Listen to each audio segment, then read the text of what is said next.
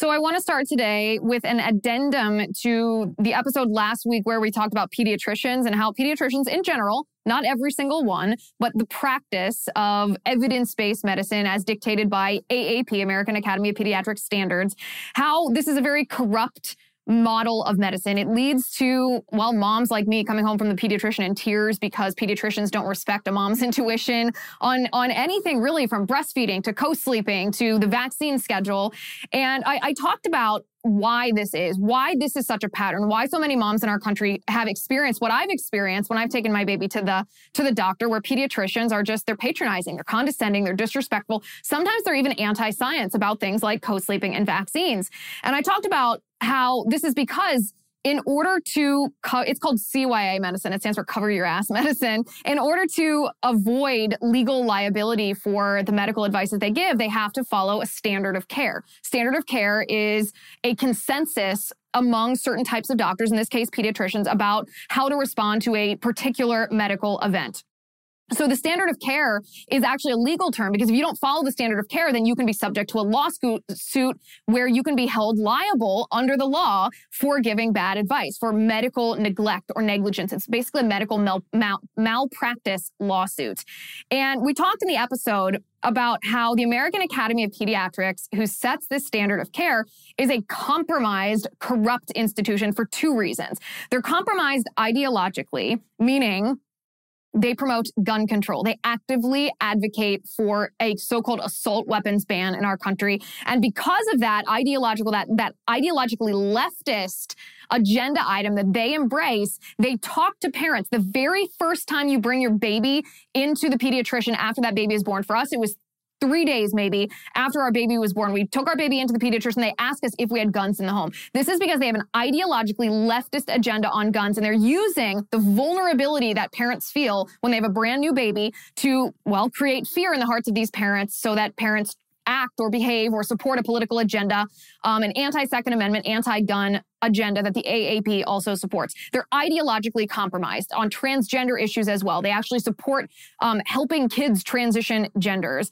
Their ideology is is very leftist, very leftist. That's that's only one half of it though. We also talked about the financial conflict of interest that is inherent to the American Academy and Pediatrics. The financial conflict of interest means as they're setting the standard of care. Let's just talk about the vaccine schedule. For example, as they're setting this standard of care, they also have donors and partners which give them a lot of money, who give them a lot of money, who are pharmaceutical companies, the, the literal vaccine manufacturers. So there's there is a conflict of interest between recommending a standard of care that includes a schedule of vaccines while you are simultaneously profiting or getting a lot of money from vaccine manufacturers. And of course, they ca- they claim the AAP claims that their partners don't necessarily or don't that their partners do not impact their scientific advice, but we know that that's not how human nature works. We we know that that's simply not the case. So, you know, the AAP is partnered with Johnson and Johnson, with Sanofi, with Merck, with Novavax, with GlaxoSmithKline, uh, with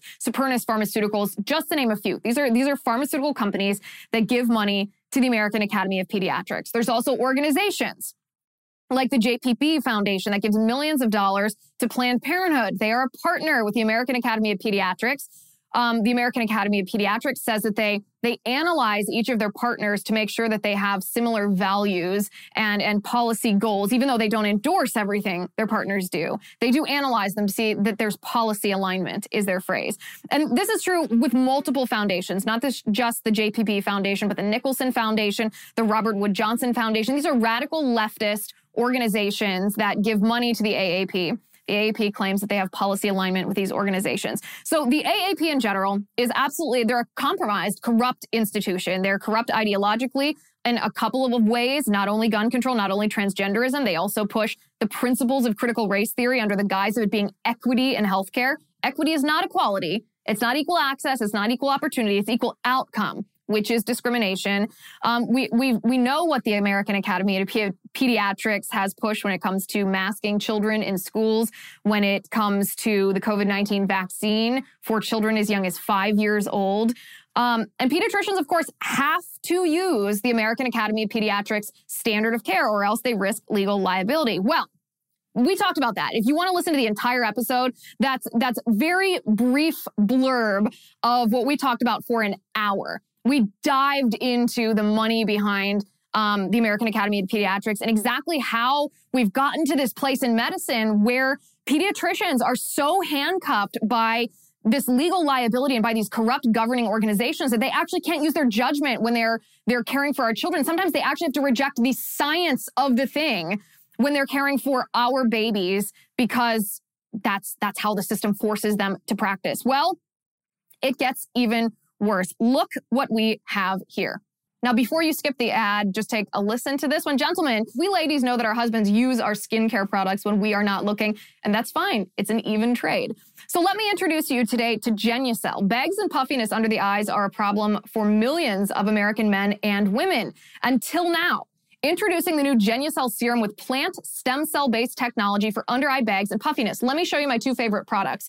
Here we have the plant stem cell therapy anti wrinkle treatment. This is a must have. We also have the immediate effects too. Now, as I said, Genucel has lots of products. These two are my favorites because you use the instant effects too, and you will see results in the first 12 hours or your money back. I guarantee it. If you order now, you can save big on Genucel's risk-free introductory offer. Just go to genucel.com slash Liz. It's spelled G-E-N U-C-E-L dot com slash Liz. You can order now. If you use my special promo code L-I-Z, Liz, you can save an extra 10% off your order today. Go to genucel.com slash Liz. G-E-N-U-C-E-L dot com slash Liz. Genucel.com slash Liz. Okay, so pivot down to Florida, and we have this anti-groomer bill. It's called the Parental Rights and Education Bill. You might know it as the Don't Say Gay bill if you listen to the mainstream media, if you listen to the celebrities at the Oscars. Um, down in Florida, Governor Ron DeSantis signed the Parental Rights and Education Bill, which does not, by the way, prohibit anybody from saying gay. It prohibits teachers from facilitating classroom discussions in kindergarten first grade, second grade, and third grade about sexual orientation and gender identity. It prohibits teachers and school administrators from hiding from parents if their child has a mental health issue related to gender identity and if their child is transitioning genders at school, using different pronouns, dressing as the opposite gender, being called by a different name, um, undergoing any kind of counseling or quote unquote gender affirming care. Teachers aren't allowed to hide this from parents. So how does this tie into the AAP? Get this. The AAP tweeted today. I want to show this on the screen. This is what it says. AAP, American Academy of Pediatrics, stands with the Florida Associate or the Florida AAP in condemning this law and supporting LGBTQ youth in Florida and across the country. Pediatricians are here for you and will continue to advocate for you. Now, the Florida chapter of the American Academy of Pediatrics put out a much longer statement. That's why the, the national uh, AAP said they stood with the chapter in Florida. This is what the Florida chapter of the AAP says. This is this I mean, honestly, I was surprised when I read this because it's just so blatant. They said, quote, today, the Florida chapter of the American Academy of Pediatrics, representing more than 2,500 pediatricians in Florida. That's a huge number, by the way. Don't you wonder if your child's pediatrician is one of these? Released the following statement in response to Governor Ron DeSantis signing the Parental Rights and Education Bill, also known as the Don't Say Gay Bill, into law. The Don't Say Gay Bill, signed today by Governor DeSantis, will harm Florida's children in the classroom and beyond, said Lisa Gwynn. And this is, she's a DO a doctor associated with the American Academy of Pediatrics. Quote, as pediatricians, we know that exploring one's identity is a normal part of child development. School should be a place that encourages this process for all children, offering a safe space for sharing accurate information by prohibiting educators from teaching lessons about sexual orientation or gender identity in kindergarten through third grade, this law will deprive children of the opportunity to learn from trusted teachers and to feel supported in their school community. School should be a place that encourages this process, she said. The exploration of sexual orientation and gender identity, school should be a place that encourages this process. This woman is in charge of pediatricians in Florida. 2,500 pediatricians in Florida belong to this organization that thinks that schools should encourage a gender identity exploration process in children. accurate information, accurate information, as we all know, is that gender dysphoria, if, if a child doesn't transition, if they're given um, mental health care that actually explores the trauma that could lead to gender dysphoria, that 85 to 90% of the time, children outgrow the gender dysphoria by the time they're adults. But public schools are not teaching that. No, no. Public schools are teaching children that they can be kindergartners, first graders, second graders, third graders, that they can be a boy if they want to be a boy, even if they were born a girl. And the American Academy of Pediatrics thinks that school is the place to, or schools ought to encourage this process, offer a safe space for sharing information. This law, they say, will deprive children of the opportunity to learn from trusted teachers and to feel supported in their school community, to learn from trusted teachers. What are teachers going to be teaching kindergartners, first graders, second graders, and third grade graders about gender identity and sexual orientation? It doesn't matter if you're trusted as an individual. This, this topic of conversation is not developmentally appropriate for children to be learning about. But the American Academy of Pediatrics thinks that this is that this law is bad. They think that this, that school is the place and teachers are the people to be teaching your small primary school child, the ones without their front teeth, the ones that still wear pigtails about gender identity. And honestly, it gets even worse than that. I'm Liz Wheeler. Welcome to the Liz Wheeler Show.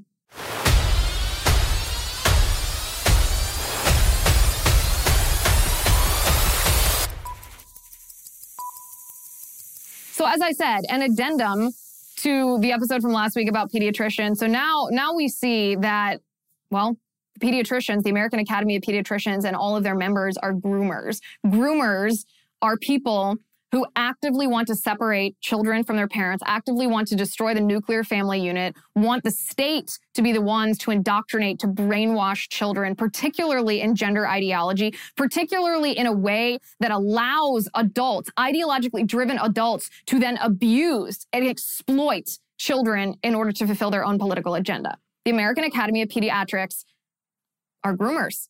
These pediatricians that belong to this organization are groomers. Ask your child's pediatrician, do you belong to the American Academy of Pediatrics and do you embrace their transgender ideology?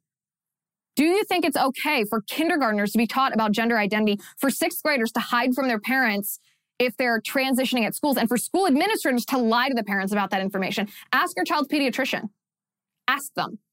You will be shocked by what you find. Traditionally, we like to think of three places three three professions, if you will, as being elevated above the rest. We like to think of clergy being spiritually elevated above the rest. We like to think as doctors, they have a higher calling. They serve people. They help heal people. We like to think of teachers. They're, they're molding people. They're guiding children. These three professions we've always thought of as being, at least on a moral scale, having this higher purpose, this vocation, this calling. And now we look we look, we see these pediatricians that are completely compromised by their governing organizations, and we see the teachers' unions. Teachers' union boss Randi Weingarten. Keep in mind, she is the president of the union, the second largest teachers' union in the entire United States. This is what she tweeted. Today, Governor Ron DeSantis signed Florida's Don't Say Gay bill. While the governor's intent is political, the non political consequences are very real and very damaging. It hurts children, hurts families, and makes it hard for teachers to do their jobs. What do you think a teacher's job is? How on earth could it be defined as part of a teacher's job to talk about, to facilitate a classroom discussion about gender identity for a kindergartner, first grader, second grader, or third grader? She, I'm sure she has no answer to this. I couldn't ask for this because on this tweet, she only allows people that she follows or people that she specifically mentions to reply to her tweet, which is just the most defensive, hilarious thing when leftists do this. When they um, they actively don't want any any pushback. They actively don't want a discussion because they're afraid of they're afraid of the responses. But I would like to ask her, how does this make it, harder for teachers to do their jobs? What do you think is the job of a teacher when it comes to kindergartners and gender identity? Because you're in charge of the second largest teachers union in the entire country. You're you're part of the uh, uh, uh of the apparatus that helps direct teachers and how they teach. So I'd love to hear what you think a teacher's role is in a kindergarten classroom when it comes to gender identity and how this law specifically makes it more difficult for a teacher to do their job. There's a third grade teacher in Texas who spoke to MSNBC and says that he's he's he's gay himself and he says that he's heartbroken because he can't discuss um, going paddleboarding on the weekends. He can't discuss with his kindergarten classroom the fact that he goes paddleboarding with his gay partner. And um, this is the allegation about about the law that he makes. Yeah, it, you know, it, it's twofold. It really hits hard um, in my heart professionally and uh, personally, both. Uh, professionally, it, it, truly makes me feel like um, I am not trusted as a professional. Um, I know my kindergarten standards through and through, and um, nowhere in our curriculum does it have anything about um, teaching sexual orientation or sexual identity. Um, so for them to, to say that, that, that that's happening, um, it, you know, it's kind of crazy. Um, but uh, we should be able to have discussions, and, and that's what we're encouraged to do in kindergarten. And then personally, because um, you know, my, my kids do have questions. They want to know who the uh, my partner is in pictures yeah. outside of my classroom, and I should be able to speak to that. So, so do you worry that you won't even be able to talk about your own personal home life? I mean, I, have a child in kindergarten right now. I know exactly that my my child has two teachers, one of which has a daughter at home um, and is single. The other is married and has four children. I, I know everything about their lives because my kid tells me. Absolutely. Absolutely. Eh, you are 100% correct. Um, uh, that's what we do as educators. We build relationships with our kids. And in order to build relationships, you talk about your home life. You talk about what you do on the weekends. That's building community. I, it scares me to death that I am not going to be able to have these conversations with my children because they're going to ask me what I did on the weekend. I don't want to have to hide that my partner and I went paddleboarding this weekend because mm-hmm. then they ask, well, what does partner mean, Mr. Bernard? And, you know, I, am worried. Can I tell them what it means? I'm also worried for my kids. I have a little girl uh, this year who has two moms, and the kids are curious about her two moms. They want to know about her two moms. You know, if they come to, if they go to her and ask her about her two moms and she doesn't know what to say, they're going to come to me and ask me. And then, uh, you know, so what do I do? It just, it opens up uh, for parents to really take some legal action against the schools and teachers. First of all, yes, you can you actually can say that. Now, what you can't do is you can't facilitate a classroom discussion about it, but you can say that you went paddleboarding with your male partner. I, I, you can even say the word gay. Remember, that's not prohibited under this law. What's prohibited is facilitating a classroom discussion. And what, what's really telling, sec, well, second of all, I think we should ask, why, why would you? Why would you be talking to little children about about your outside life? Why would you be talking to your kindergartners about the dates that you go on with your gay partner? Talking about your life outside the classroom isn't actually really pertinent to educating children. But it's it's very telling when he talks about forming this relationship, when he refers to them as my kids, when he says specifically that he posts pictures of his life outside the classroom in his classroom. The reason that he does that is to facilitate discussion. These kids would not be asking him about his date nights with his gay partner if there weren't pictures of him with his gay partner that he posts deliberately at the front of his classroom in order to um, beget these questions from the kids in order to tell them about his gay partner. I mean, you you can understand what his motivation is. You can understand what he does in this classroom. You can understand the type of discussions that he actively tries to bring about. He structures his classroom in a way to beget these questions from kindergartners. This is indoctrination. This is agenda. This is brainwashing. This is grooming. This is trying to instill in these kindergartners information specifically about your, well, sexual agenda, your sex life, especially if you think that their parents or their religion or society in general doesn't expose them to information about sexual orientation or gender identity that you think they ought to be exposed to. That is agenda. That is ideology. And yes, in that sense, the bill does protect children from your sexual agenda, the advances of your sexual agenda, and that's that's a good thing. The the biggest part of all of this is how scary it is to see pediatricians 2,500 pediatricians belong to the Florida chapter of the American Academy of Pediatricians. To see pediatricians compromised by radical leftist gender identity and then to see teachers also compromised by this. Teachers who actively try to structure their classroom to beget questions about sexual orientation and gender identity from their students. Uh, this is just creepy, right? This, this is actually the creepiest thing that of, of all the leftist agendas that we see right now, right? We see critical race theory. We see just abject Marxism. We see socialism. We see communism. We see lies about the Black Lives Matter movement. We see demonizing capitalism. We see um, e- even the war on women. Even even the the effort to abolish the nuclear family. All all of these insidious agenda items or insidious ideologies that the left is trying to impose on our nation. This is by far the creepiest because this sexualizes children. It sexualizes children. Children are the specific targets of this kind of ideology. And the point of it is to encourage them to think of themselves before maturity as sexual beings, to try to direct their sexual behaviors and inclination in a certain way, and to confuse them about gender and sex in general and the context of sex in general to separate them from their parents. I don't, I, compared to everything else the left has done, this is hands down the, the creepiest one of them all, the absolute creepiest one. And I do wonder, by the way, if the people who, like this teacher, who claim that they can't say gay, which is not true, I wonder if they are actually that stupid or if this is just a narrative that they think is going to be or a narrative that they're they think is going to change Americans' minds, change people's minds, parents' minds about this bill. Now, is this topic making you nauseous? There's no worse feeling than being nauseous. I get car sick. I'm all too familiar with that feeling. If you've ever experienced nausea, whether it's from the stress of the world, heading to space with Elon Musk, some bad Indian food, or even nausea brought on by anxiety medication, you know how quickly your body can turn from comfortable to crisis mode. Did you know that one out of three Americans regularly suffer from nausea? That's why you've got to check out Reliefband. Relief Band is the number one FDA cleared anti nausea wristband that has been clinically proven to quickly relieve and effectively prevent nausea and vomiting associated with motion sickness, anxiety, migraines, hangovers, morning sickness, chemotherapy, and so much more. How it works is Reliefband stimulates a nerve in your wrist that travels to the part of the brain that controls nausea. Then it blocks the signal that your brain is sending to your stomach, telling you that you're sick. So maybe you look at your phone like I do when I'm riding in an Uber. Maybe your prescription makes you nauseated on a daily basis. Maybe you have car sickness, a hangover.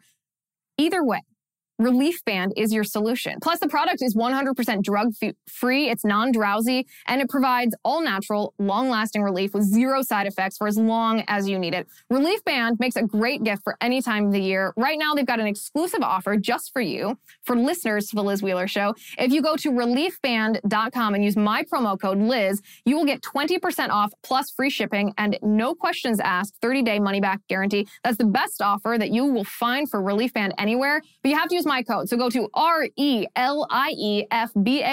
dot com and use my promo code Liz for 20% off plus free shipping.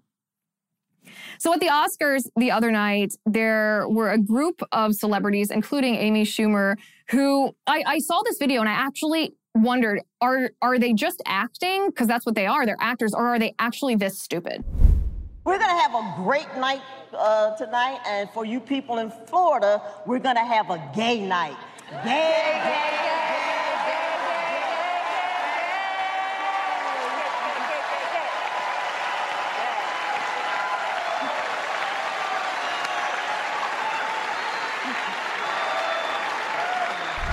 Yeah, so I wondered, are they actually this stupid? And then I remembered that it's Amy Schumer. So I think the answer to this is when it comes to celebrities, yeah, they're really that stupid. But the people that aren't stupid are the mainstream media pundits and the leftist political operatives who started this narrative because it's very easy to believe if you're stupid that this is true. And it sounds terrible if it actually were true. It sounds like something bad if it's actually true. Now we know, of course, that it's not true. But what, what's interesting in Florida right now is Disney is threatening Ron DeSantis. They are um, virtue signaling. They're acting like the woke, woke corporation that they are. But I find it very interesting to observe this because DeSantis is handling this perfectly. He has all the power in this negotiation with Disney. Disney actually doesn't have any power in this back and forth. And DeSantis, I think, recognizes this, which is key in this kind of blustery, bluffing type of, um, well, virtue signaling. Because for one reason, Disney is not going to move away from Florida. Disney can threaten DeSantis. They can, um, they can condemn DeSantis, they can oppose this bill, but ultimately, Disney's power lies in the fact that their product brings an incredible amount of revenue to the state of Florida. Their tourism brings an incredible amount of revenue to the state of Florida. They are, you know, one of the things that Florida is actually known for. However, they're not just going to pick up shop and leave the state. They're not going to leave Florida. They're not going to move away. They're all bluster in this case, all bluster and corporate wokeism. And so DeSantis is handling this in, entirely correct. It's not going to cause Disney to suddenly let to suddenly fire a ton of employees. It's not going to cause the people of Florida to suffer in any way, shape, or form when it comes to their livelihood or their paycheck or their job. Disney has no power in this interaction. And so DeSantis should not back down um, at all. In fact, I wanted to mention, I've, I've been wanting to mention this, and this is a perfect time for this. This is actually why Jeremy Boring at the Daily Wire, his new product, Jeremy's Razors, is a fabulous idea. So I don't know if you saw the commercial. It's very, very funny. He did a very good job on it. But from a purely culture war standpoint, this is actually exactly what we need because the commercial is funny, but the product is actually real. And we only need, we don't need a, an entirely parallel economy. And we've talked about parallel economy before, meaning when woke corporations try to cancel conservatives or refuse service to conservatives, how conservatives need an alternative say, okay, we don't need you. We don't need you big tech. We don't need you YouTube. We have Rumble, an apparatus that's built in a way that can't be canceled. We actually only need a few viable, successful businesses like what Jeremy has hopefully created. Remains to be seen how successful it is, but I hope I'm rooting for it. We only need a few of these businesses in order to show the woke corporations that condemn conservatives for being conservative, like Harry's Razors was, that's what Jeremy's Razors was created to compete against, to show Harry's Razors that, listen, if you degrade half of your business, if you, if you condemn half of the American people, this is going to cost you financially. This is going to actually harm your business. And we only need a few of these businesses to be successful and to show the woke corporations that if you're woke, your business is going to suffer for it before woke corporations actually think twice before they engage in that woke virtue signaling to um, to begin with. So it's we don't actually have to build an entire parallel economy across our country in every instance. You know, one restaurant for leftists, one restaurant for conservatives, grocery stores for leftists, grocery stores for conservatives. You know, all, we don't have to build all of that. We just need a few successful competitors that can show woke corporations what happens when they actually have competitors. And then we need people like Ron DeSantis, politicians in positions of power who can identify when they have the power in a negotiation with a woke corporation. The woke corporation actually isn't holding something, in this case, Disney isn't holding something over DeSantis's head, that if DeSantis refuses to cave, then DeSantis's constituents are going to be the ones who suffer, thereby maybe motivating DeSantis to act in his constituents' job interests versus the ideological interest. So it's very interesting to watch this play out right happen to play out right now to watch this happen but this is what happens when these cultural battles are fought at the state level. Using the internet without ExpressVPN is like having a first aid kit, but not keeping it stocked up. Well, every time you connect to an unencrypted network, whether you're at a cafe, hotel, airport, any hacker on the same network can gain access to your personal data. I'm talking your passwords, your financial information, it doesn't take much technical knowledge to hack someone. You just need a cheap hardware and a smart 12 year old could probably do it. Your data is very valuable. Hackers can make up to $1,000 per person selling personal information on the dark web.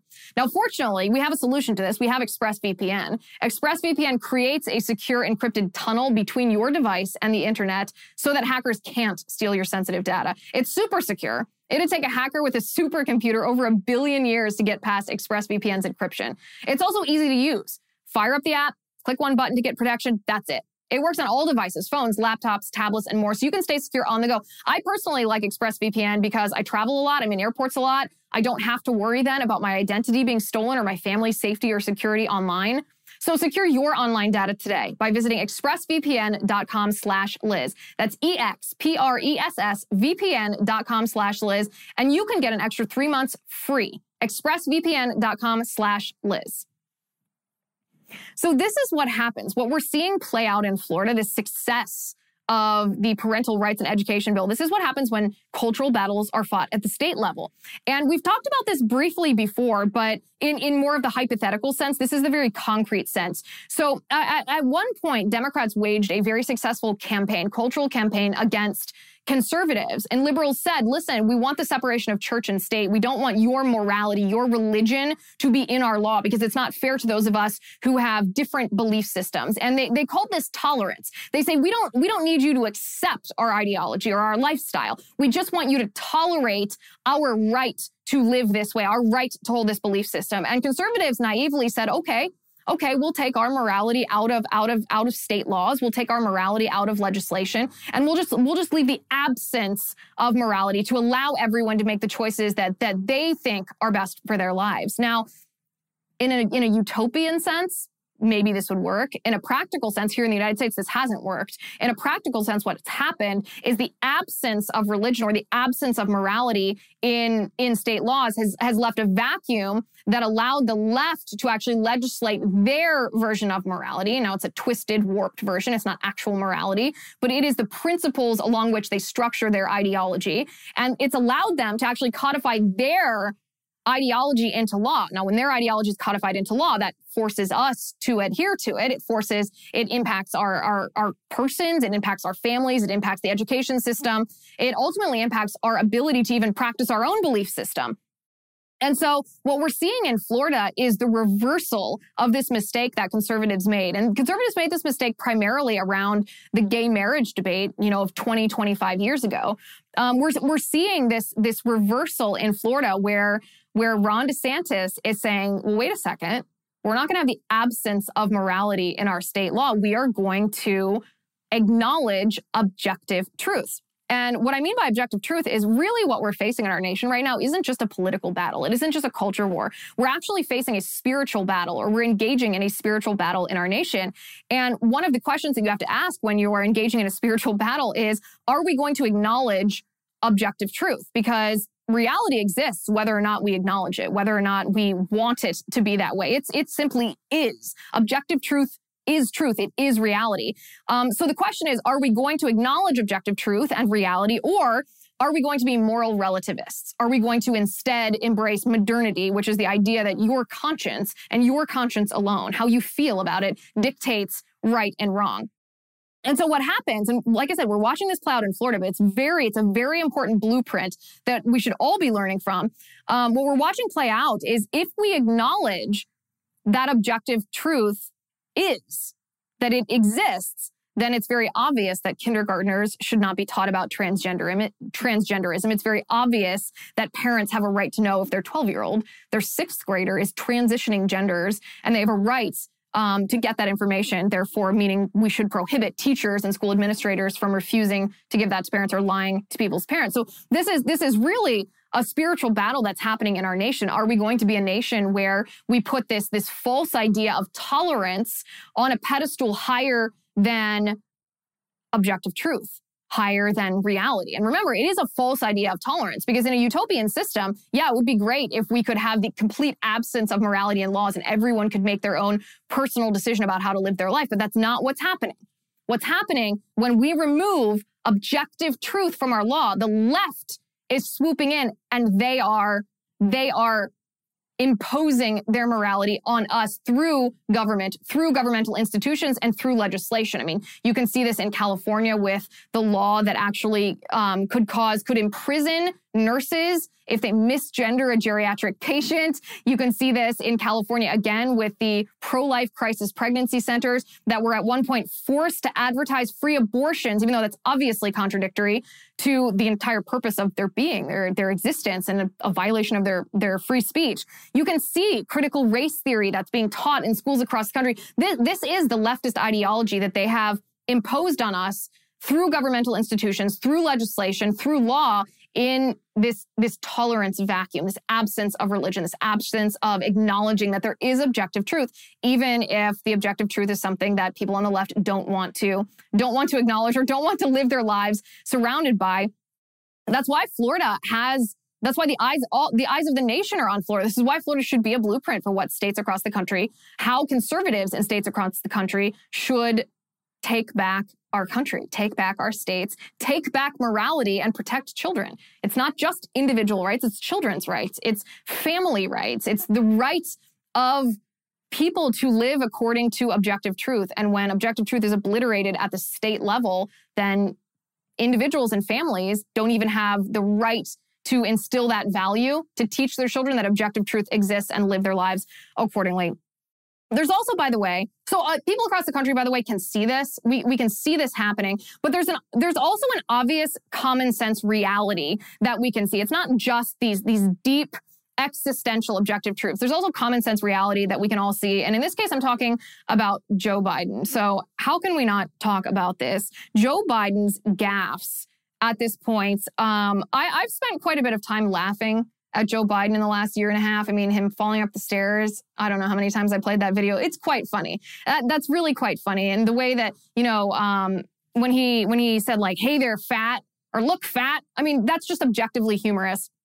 But this is very different. What we're seeing Joe Biden do right now, like gaffes are when you fall up the stairs, but a gaffe is not when you accidentally almost start a nuclear war with Russia because of what you say, what you uh, intentionally or unintentionally say. I, I don't even know whether he's saying these things intentionally or whether he's so senile that he's saying these things without any knowledge of what he's saying. But some of the things that Biden has said this week that are being labeled by the mainstream media as gaffes, he has told U.S. troops that they are going to war in Ukraine. He has essentially called for regime change in Russia, saying that Putin cannot be in power anymore.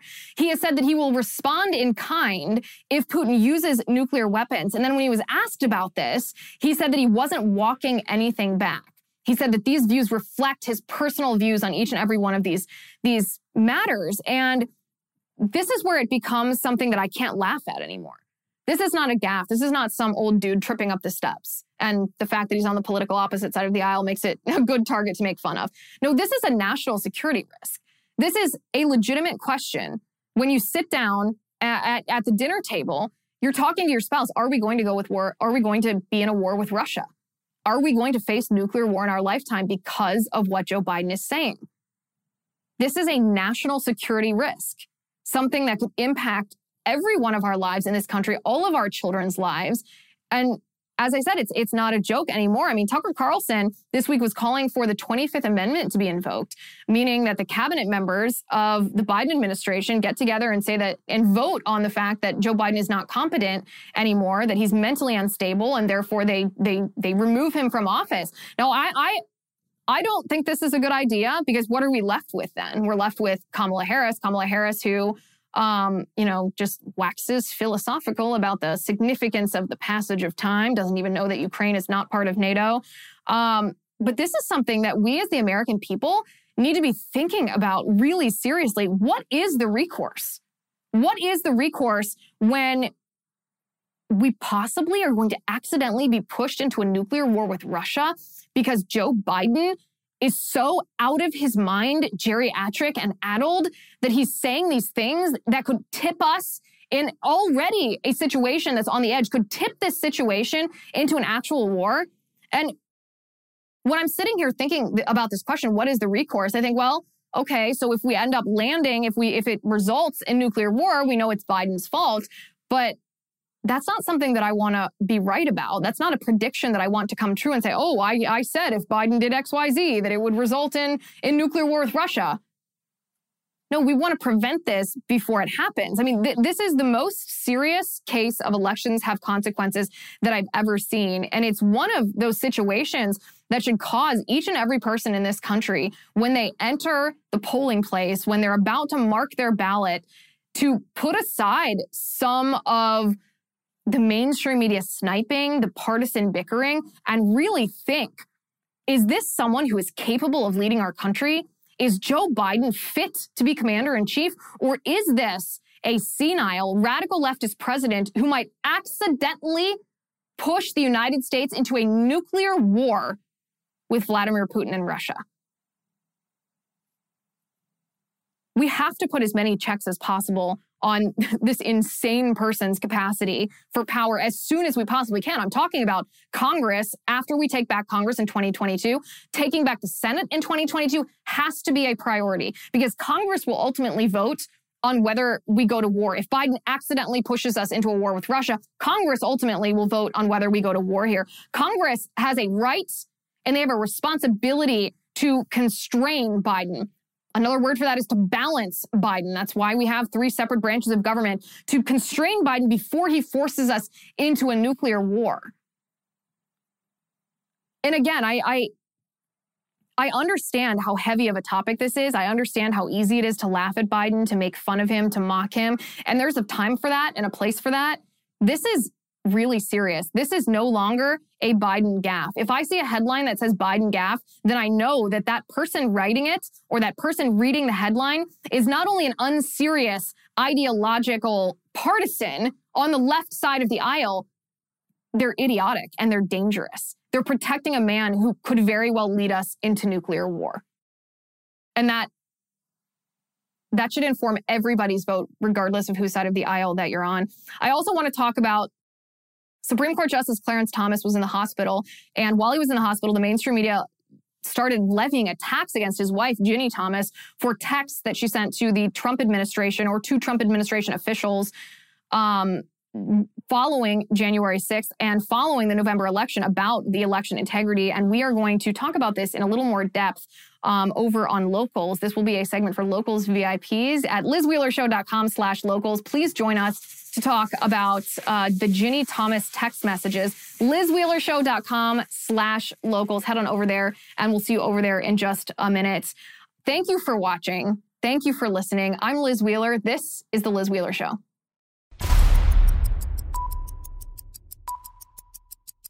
The Liz Wheeler Show is produced by Jonathan Hay, executive producer Chad Abbott, director of photography Kevin McRoberts, editor Alejandro Figueroa, sound mixer Robin Fenderson, director of marketing Emily Washler, production and talent coordinator Matt Toffler, and senior publicist Patricia Jackson.